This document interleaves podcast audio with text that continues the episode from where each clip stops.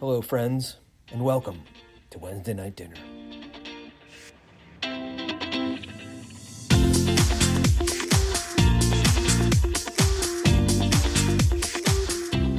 Hello, everybody, and welcome back to another episode of the Catholic Terps Wednesday Night Dinner podcast. I'm your host, Chandler Sheetsley, I'm your co-host Sarah Hall. and today we have us, uh, Graham. Hi. Hello, Graham. Um, Graham, uh, we'd love to start this podcast with you and talk about our wonderful topic that I'm so excited for today. But first, we have to start off with our usual high, low, and GMO. So, Graham, start us off. Brilliant. Okay. So um my high I decided to put on Friday I went to um DC to like a red zone there. Like we played laser tag with a couple of my friends from Ooh. ROTC. And um you know, it's a couple of 20, 21, 22 year olds in in the military playing playing laser tag against a group of 13 year olds. Who won? We we beat them 35,000 to 6,000. Oh, and we like it was it was so funny. We we were like using like our tactics and stuff. and, and like I at one point I did a somersault under an arch, Oh my and and one of the kids just put his gun down and was like, "They're rolling around." And, so that was hilarious. Um, and we had way too much fun with that. That's like the true Army Navy fight we want to see. Um, so the low this morning, I took what's called the physical fitness assessment for the Air Force, and I got my lowest score ever. Um, which, in my defense, like I'm gonna use the excuse that the air was really cold, so I, I t- like I was having a hard time running, but uh, I'm not really happy with my score, so I'm uh, pretty upset about that. But then my God moment was on Friday, actually on the way to laser tag, which is probably why I did so well. Was uh, I probably prayed my best ever rosary. It was it was really good. Oh, Um, that's awesome. I uh, just reflected on like how beautiful our faith is, and like you know how like how amazing Mary is, and like the relationship that we can have with her is really nice. So I was really happy about that. That's so cool. That's awesome. That is a solid way to start off a laser tag game. yeah, and then yeah, and then filled with divine grace, I ended a bunch of thirteen year olds in a game that's supposed to be played by thirteen year olds. Your high was their low for the week. yeah. Great. Incredible. Uh, Sarah, how about you? How's your week? Oh, okay. Uh, my week was not as exciting as playing laser tag. Um, I disagree. um, but my um, okay, I'll start with my low. Um, it's cold today, and I am having the realization that I have two sweaters at school, and neither are very warm, and I don't have a jacket. So I'm walking around in a rain jacket today, and so I just need to like, go home and I need to go get some clothes. but yeah, so that's my low. Um, my high. Um, I went on this like retreat kind of weekend this past weekend and met some like really really amazing people. Um, it was one of those things that like I had never met them before in my life, and um, probably like an hour into like talking to them, I knew them better than people I've known for like like a couple of years now, um, which was just like really awesome and just extremely just like beautifully life giving, um, which was awesome. And then um, got home from that retreat um, on Sunday, so yesterday, from when we're recording this, and uh, decided to kind of continue that like life giving type of rest by um, decorating our apartment, um, which. Yes, it is 10 weeks into the school year and we have just hung things on our walls.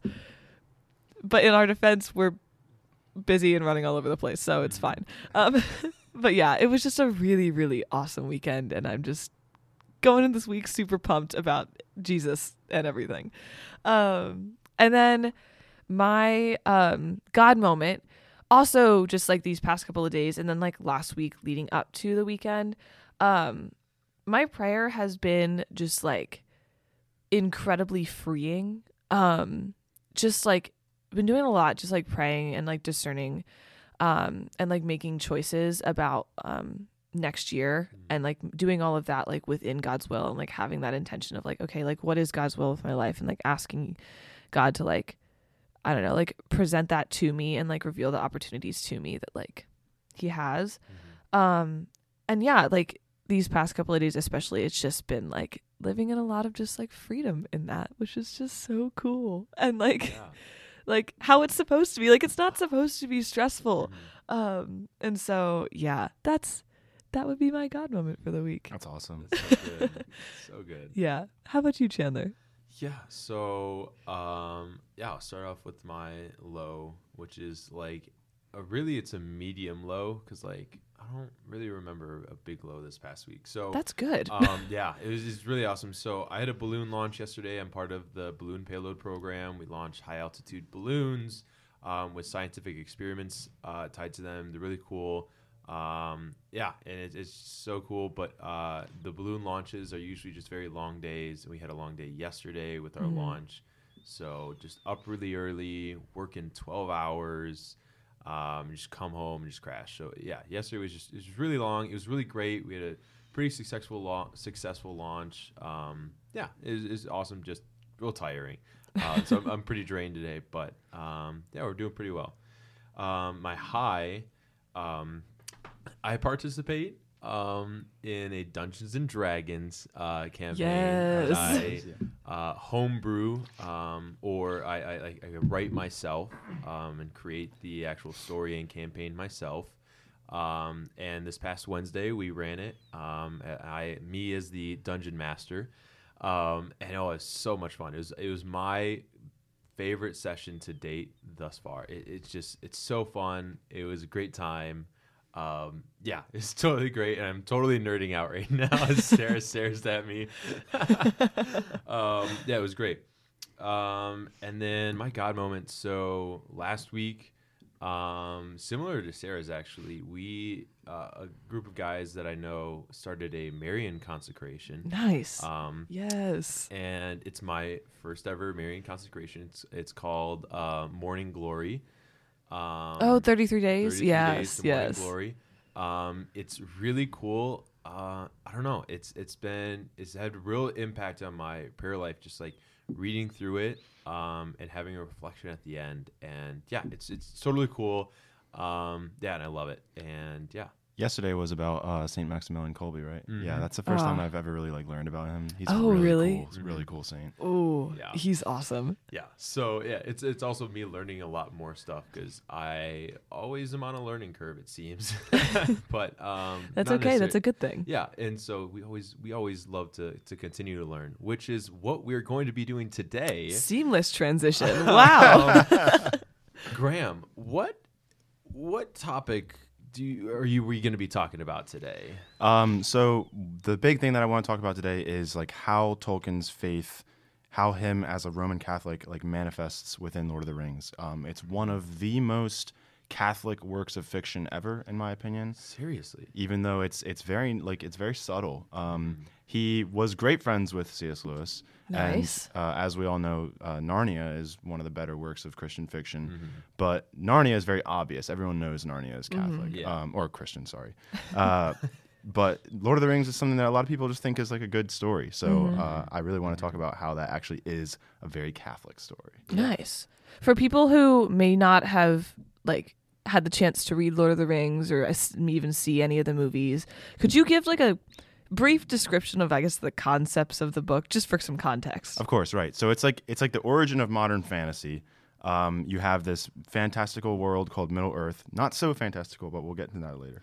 um, it's called Middle Earth, and you have these hobbits, which are like little short people, and one of them finds a magic ring, and he has to go on this magic journey with all these dwarves and elves um, into like a, a horrible part of the world where he casts the ring into the fire to destroy the evil Dark Lord that it belongs to before that Dark Lord takes over the world, basically. Sweet. It's pretty accurate. Yeah, that's a good description. yeah.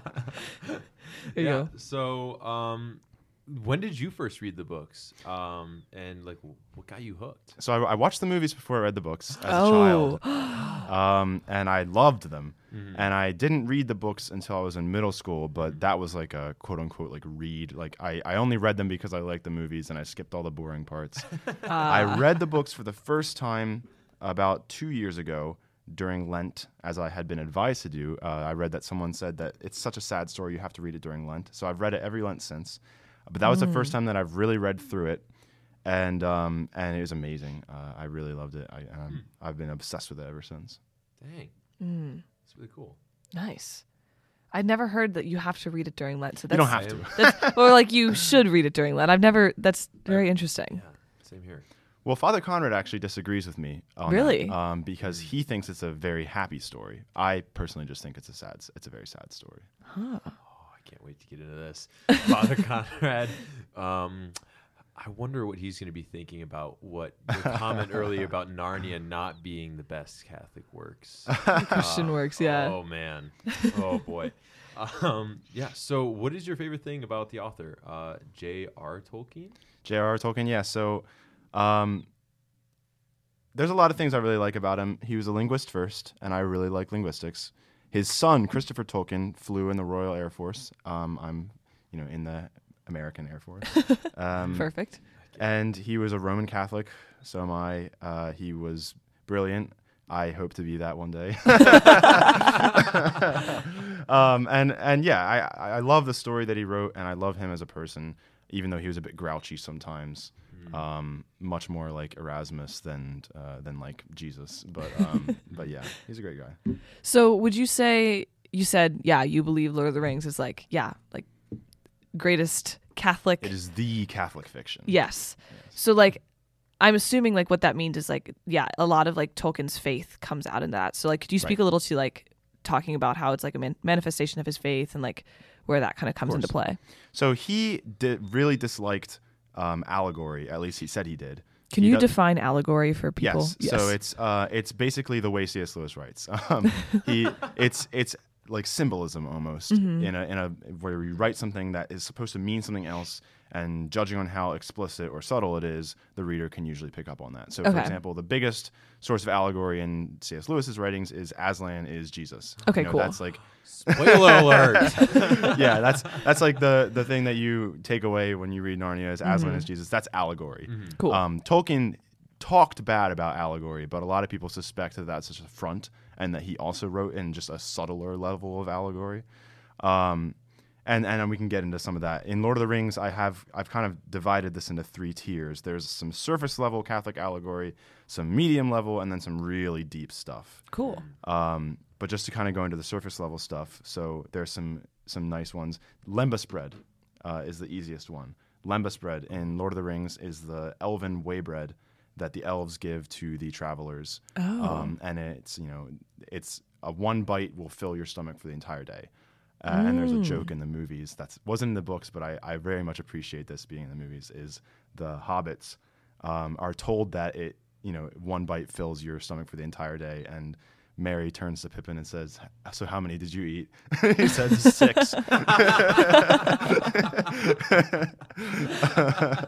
and then and then you can hear one of their their stomachs like uh, like kind of going funky. So yeah, that uh, that was a funny one. But um, so lembas, I mean, it's clearly the Eucharist, um, and it's like it's it's way bread. It's very stale and and thin, um, but one little bite of it will sustain you for an entire day.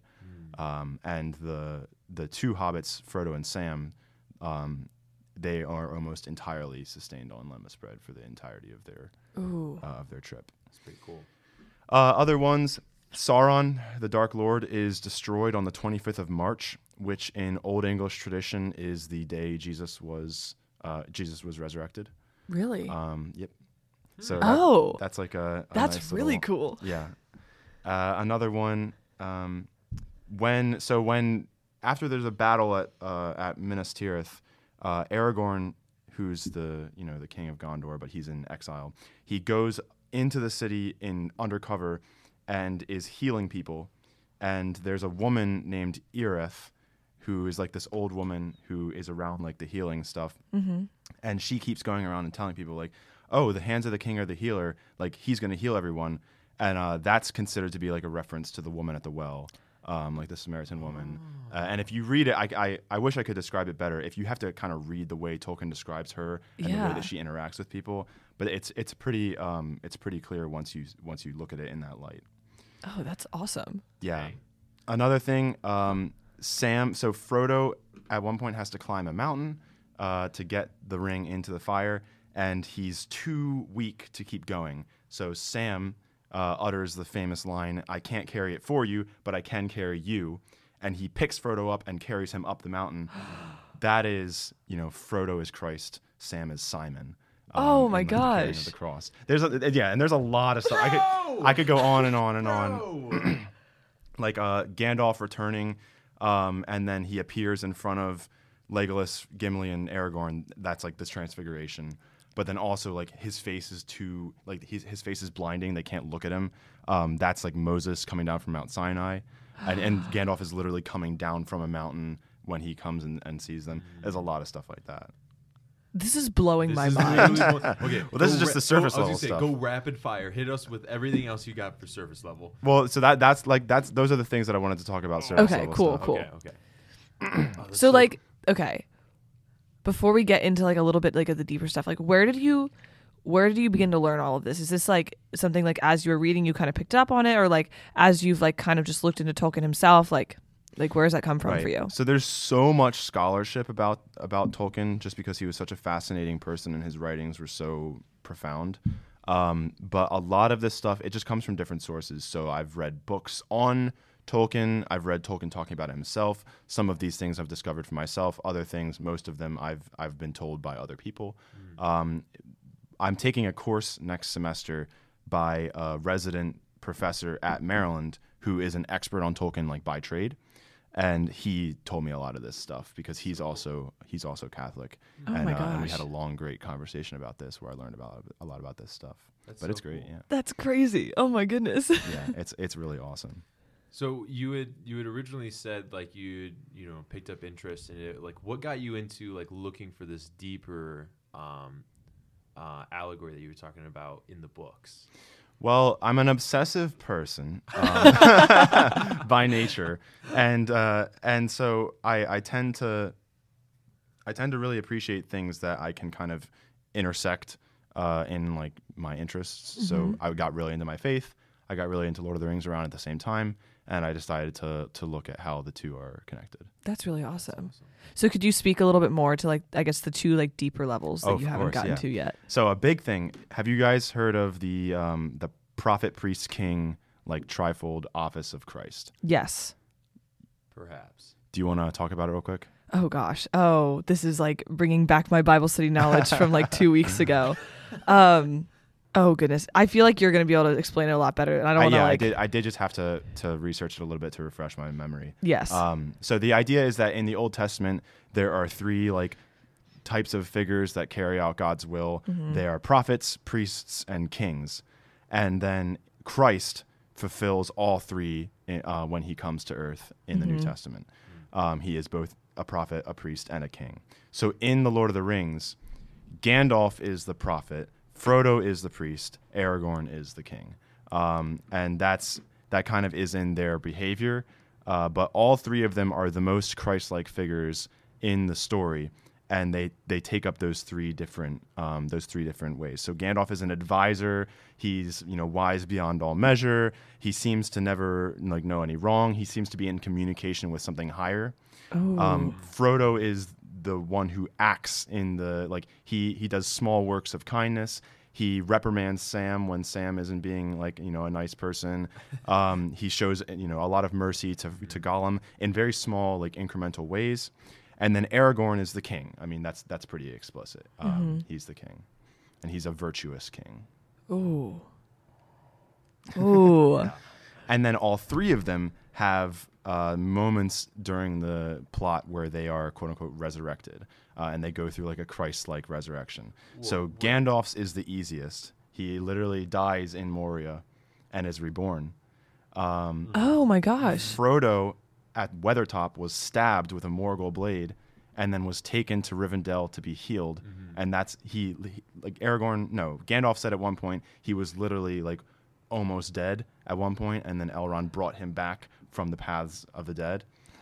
And then literally the paths of the dead, Aragorn goes to the paths of the dead um, in in the mountain range in between Rohan and Gondor. I- It's that's in the movies as well as the books. And um, he talks to that like army of ghosts. He's literally in like the underworld at that point. Um, but he comes out on the other side and, and comes back. So so all three of these messianic figures um, have their own little resurrection story.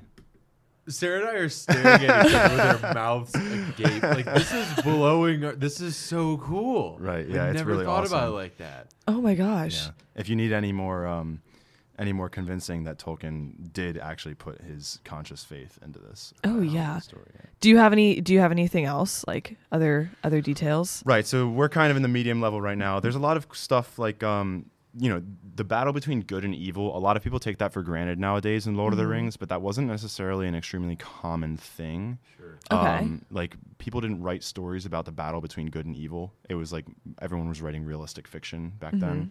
Um, you know, and there's like things like mercy, pride, the problem like like the the vice of pride, you know, corruption from sin, uh, redemption, like Boromir, you know, he's he's corrupted by his own pride and greed, and then at you know he has this moment of self-sacrifice where he gives himself basically to defend Merry and Pippin, and that's like his redemption, you know, um, and and so there's a lot of like very like Catholic themes like that, not necessarily explicit things, but themes that we kind of take for granted today in modern like fantastical fiction, but that's stuff that Tolkien really put a step forward to write into his book. Mm.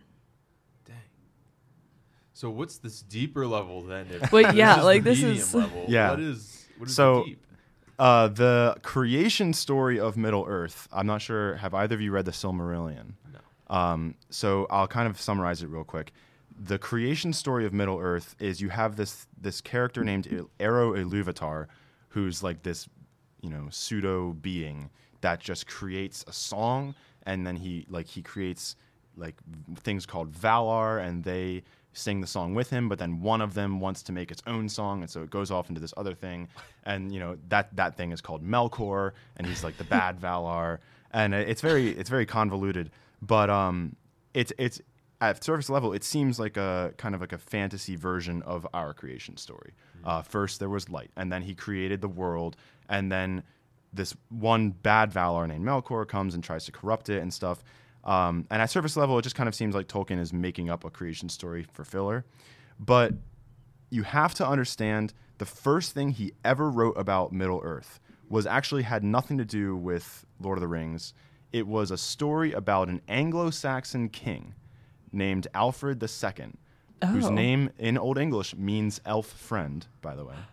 Um, Alfred II, and he disappeared or something in real life. But Tolkien wrote a story about how he took a boat with all his trusted retainers and sailed west And this is like a separate book. it's the first thing he ever wrote about Lord of the Rings. Okay. He sailed west and landed in Middle Earth and was the first man to set foot in Middle Earth because the elves were already there.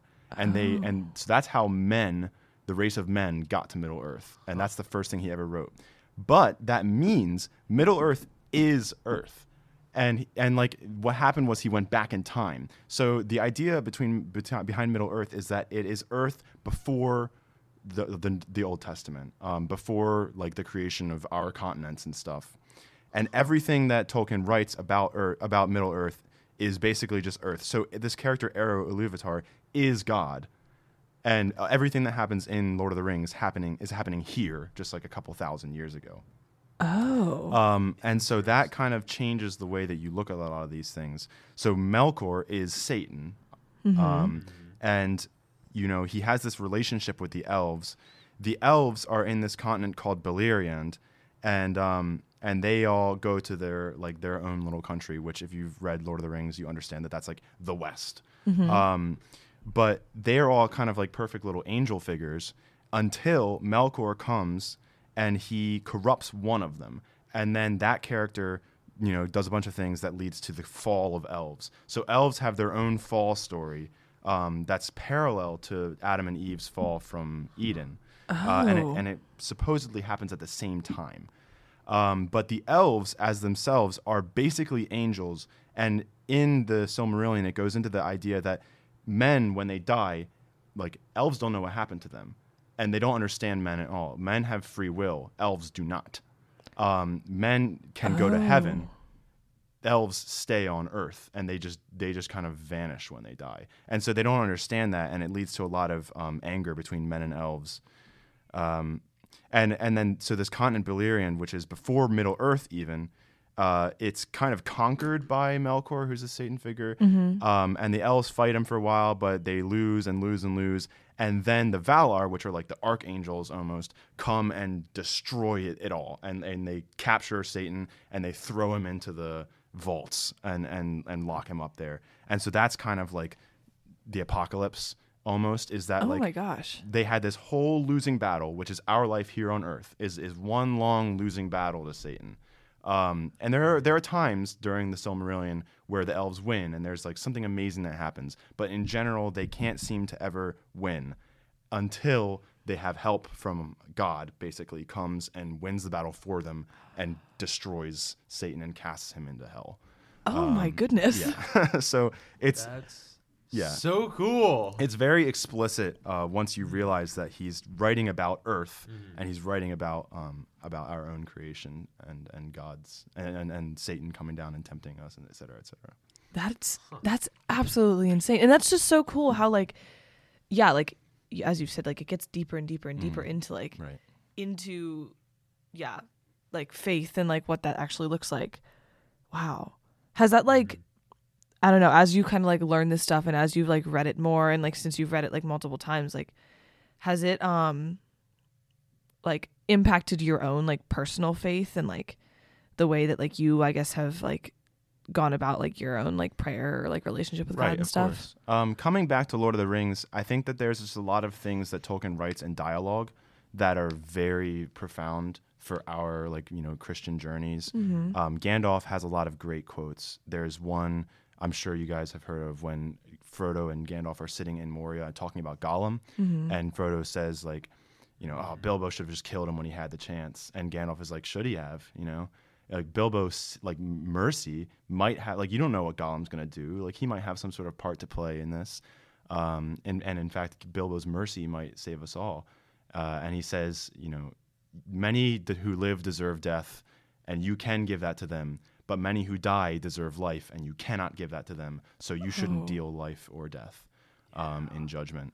And, and, you know that's very like Catholic, very very Catholic Church, um, and that's something that ki- I kind of bear in the back of my mind uh, in a lot of my like faith life. There's a lot of great things like that. Yeah. The the next conversation they have right after that is Frodo kind of gives up the whole "I wish Gollum had died" and instead says, "I wish none of this had ever happened to me."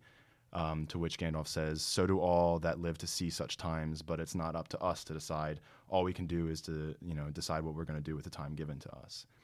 And um, wow. yeah, I might have misquoted that a bit, but there's a lot of great Gandalf stuff. Another one he says that uh, that's really Catholic and really Tolkien is um, he says that it's not the great acts of you know great men that define the you know that that beat evil. It's the small everyday actions of of little hobbit like folk uh, that will defeat evil in the end, and that's you know that's true. Oh my gosh. I, I need to go read this. yeah, it's a, I mean it's a great great series of books, really great read, and uh, and there's so much stuff that you pick up on it. So you you talked a lot about the books. Um, as a person who has seen the extended editions to the movies and dearly love them, um, how do the books compare?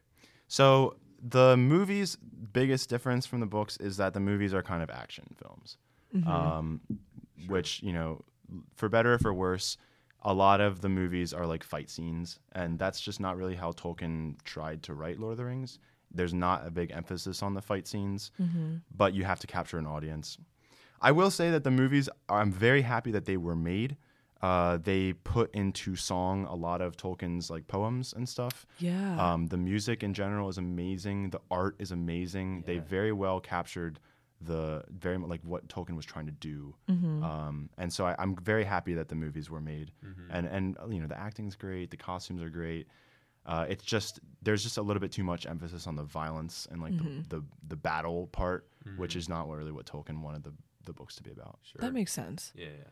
That makes a lot of sense. It, yeah, it's like the Hollywoodization of of something. Right. Um, what would you say? Like, yeah, what would what would have Tolkien like? Or what does Tolkien Tolkien focus on?